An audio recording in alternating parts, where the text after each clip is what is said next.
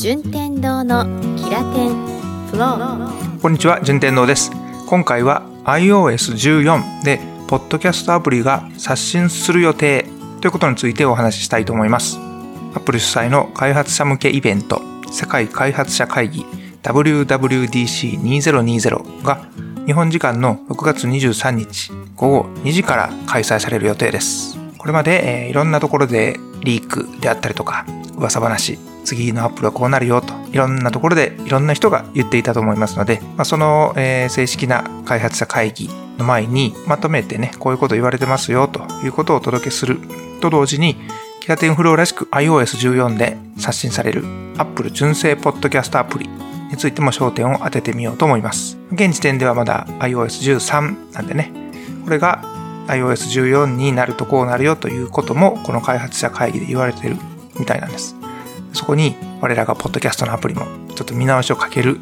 というニュースを聞きましてですね、大変期待しております。そのあたりをぜひ皆さんにお伝えできればなと思ってます。こんな風にキラテンフローでは知っていると便利という情報を週に2回ほど配信しております。無料定期購読をしてもらうと自動でお手元の端末に音声が届いて便利ですので、ぜひ登録してみてください。では iOS14 で刷新される Apple 純正ポッドキャストのアプリについて深掘っていきたいと思います。で先に結論をお伝えするとですね、For You の機能が追加されると言われてるんですね。これは、えー Apple Music ではすでにある機能でご存知の方も多いと思いますけれども、この機能がポッドキャストに追加されることによりユーザビリティが上がるだろうというところです。これは、まあ、機能の細かいところはね、多分もっともっと深い連携作用がありますから、そこよりもキラテンフローリスナーには Spotify を追い上げてやるんだという意気込みが感じられるというのが一番のポイントだと思っています。ま、競争原理でね、ますます盛り上げてもらうことによって、その結果ユーザビリティが上がるというのは、これはもう経済としては必ず起こることですので、まあその、キラテンフローでもね、何度か取り上げてきたように、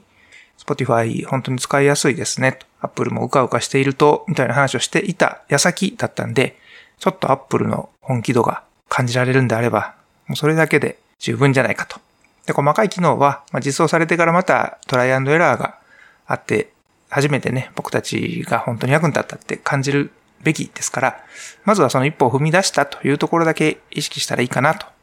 思ってます。では、より詳しくお伝えしていきます。まず、えー冒頭でもお話ししましたように、Apple 主催の開発者向けイベント、世界開発者会議 WWDC2020 と呼ばれている、まあ毎年ね、Apple が新作とか、この1年はこうしますというふうな会議をしてまして、それが公開されてるんですよ。YouTube で見たりとかいろんな形で世界から注目を集めている会議です。で、この会議が日本時間の6月23日午後2時から開催されるということなんで、まあ注目度も今高まってまさに開催直前という時期ですね、今。で、これまでのリーク、それから噂話、まとめてみました。ちょっと一個ずつ見ていきましょう。まず、まあこれはあくまで予定段階なんでね、そういうリークが本当かどうかは、最終の答え合わせは WWDC で確認するとして、その前段階です。まず Mac の ARM ベースの移行があるんじゃないかということです。これはそれまでインテルのプロセッサーを ARM プロセッサーへ切り替えようかなという移行だそうです。これがね、一応そういうことするよというのを発表しますぐらいまでは言ってるんで、おそらくそうなるんだろうなと思ってます。次に、新型 iMac も出るよという噂です。サイズ感もぐっと整えて、iMac という刷新自体に対しては、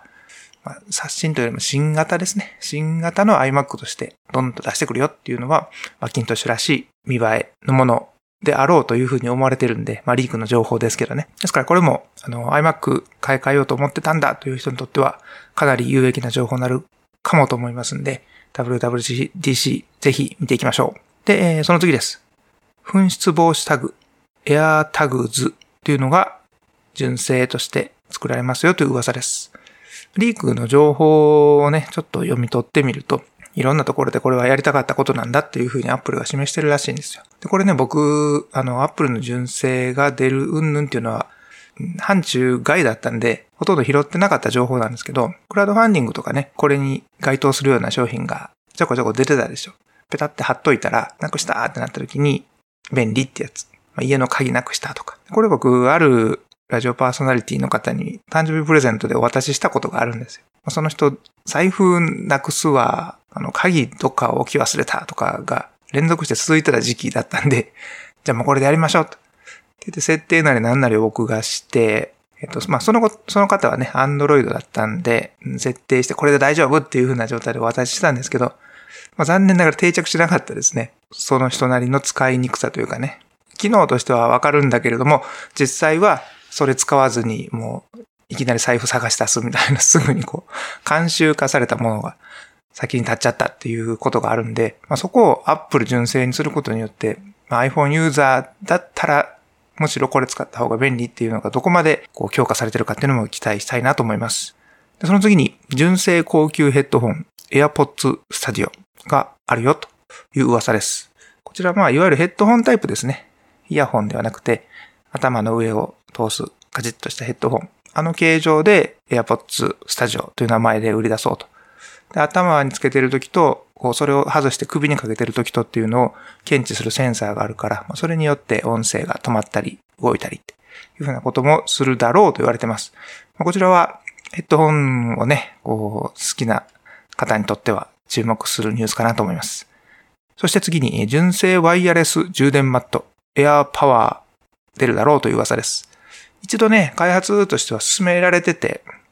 純正のワイヤレスの充電マットの方が絶対いいわと思って僕もサードパーティー買わずにいてて、で、それが、あの、中止になったのかな ?2 年前ぐらいですよね。開発止まってたのかなと思ったんですけど、いよいよこのタイミングで出すだろうと言われてます。でワイヤレスはね、その、本来のバッテリーをこう余分に繰り返し使ってしまうっていう恐れがあるから、どうなんだっていう問題を、ここ最近 iOS の方で充電しすぎを防止するっていう機能を先に補填をしてたんで、それのものも全部この純正のワイヤレスの充電マット、これに合わせてたのかなっていうことも考えられなくもないですね。そのバランスがうまく合致するのであれば、僕もワイヤレス充電マット欲しいなと思っております。そんなことが、まあ、主に世の中の人のね、関心はそっちに行くんですけど、我らがキラテンフローでは、やっぱりポッドキャストアプリも注目したいじゃないですか。それをお届けしようかなと思います。4U の機能が追加されるっていうのはもうほぼ間違いないだろうと言われてるらしいんです。でこちらね、Apple Music を契約して使っている方ならご存知のように、えー、好みに合うんじゃないの？これも好きでしょ？みたいなことを、こう、Apple 側が提案してくるような、そんな機能です。今自分が聴いている音楽の関連するものなんで、知らない音楽を知れたりするっていう風に、恩恵を受けている人は、それはそれでいいかなというふうに思われている機能だと思います。好みを学習して、これを進めっていう風なものっていうのは、まあ Amazon でいうところのレコメンド機能になりますが、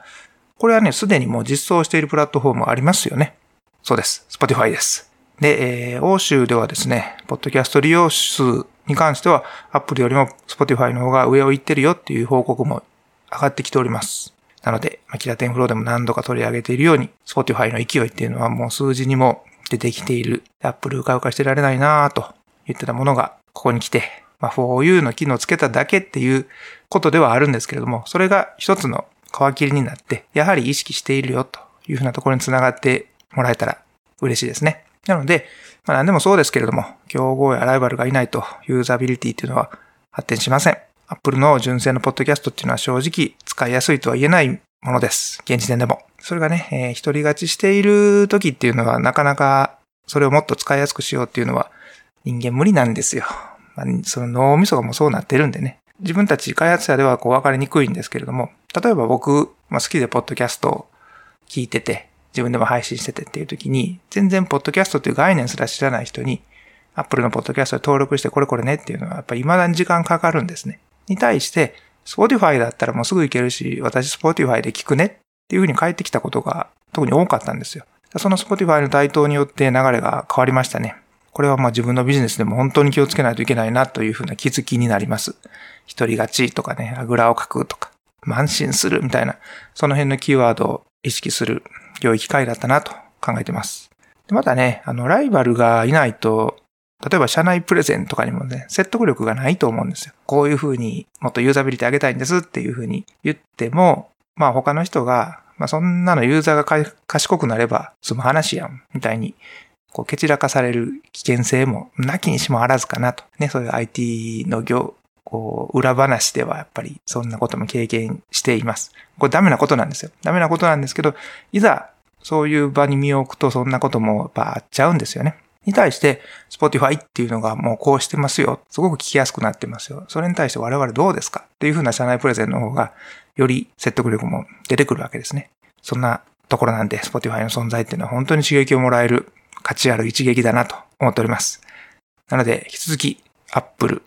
Spotify、Google、この3つのポッドキャストは追いかけながら、より良いポッドキャストライフを送れる番組を心がけたいなと思っております。という形で、今回は iOS14 で、ポッドキャストアプリが刷新する予定についてお伝えしました。キラテンフローでは、皆さんのテクノロジーライフがプラス10%アップする話を配信しております。番組の無料定期購読に登録すると、新しいエピソードの配信を自動で受け取ることができます。また聞きたいなと思ってもらったら、ぜひ登録してください。やり方は、Spotify で聞いている方はフォローボタンから、Google のポッドキャストアプリで聞いている方は定期購読ボタンから、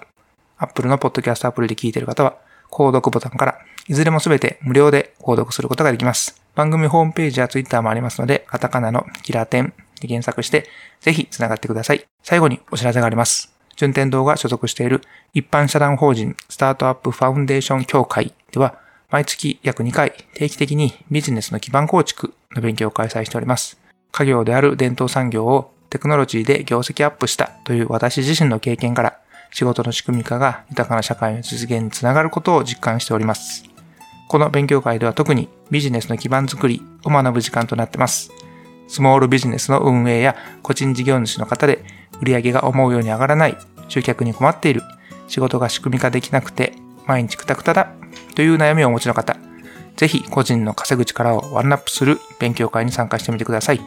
現在期間限定でコロナ禍の中、自立できるお仕事を自分で持ちたいという方たちのためにオンラインでの無償開催となっています。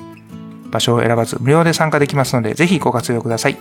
詳細はラジオの説明説明文にも付けております。一緒に稼ぐ力を上げる勉強をしましょう。では次回もお耳にかかることを楽しみにしております。順天堂でした。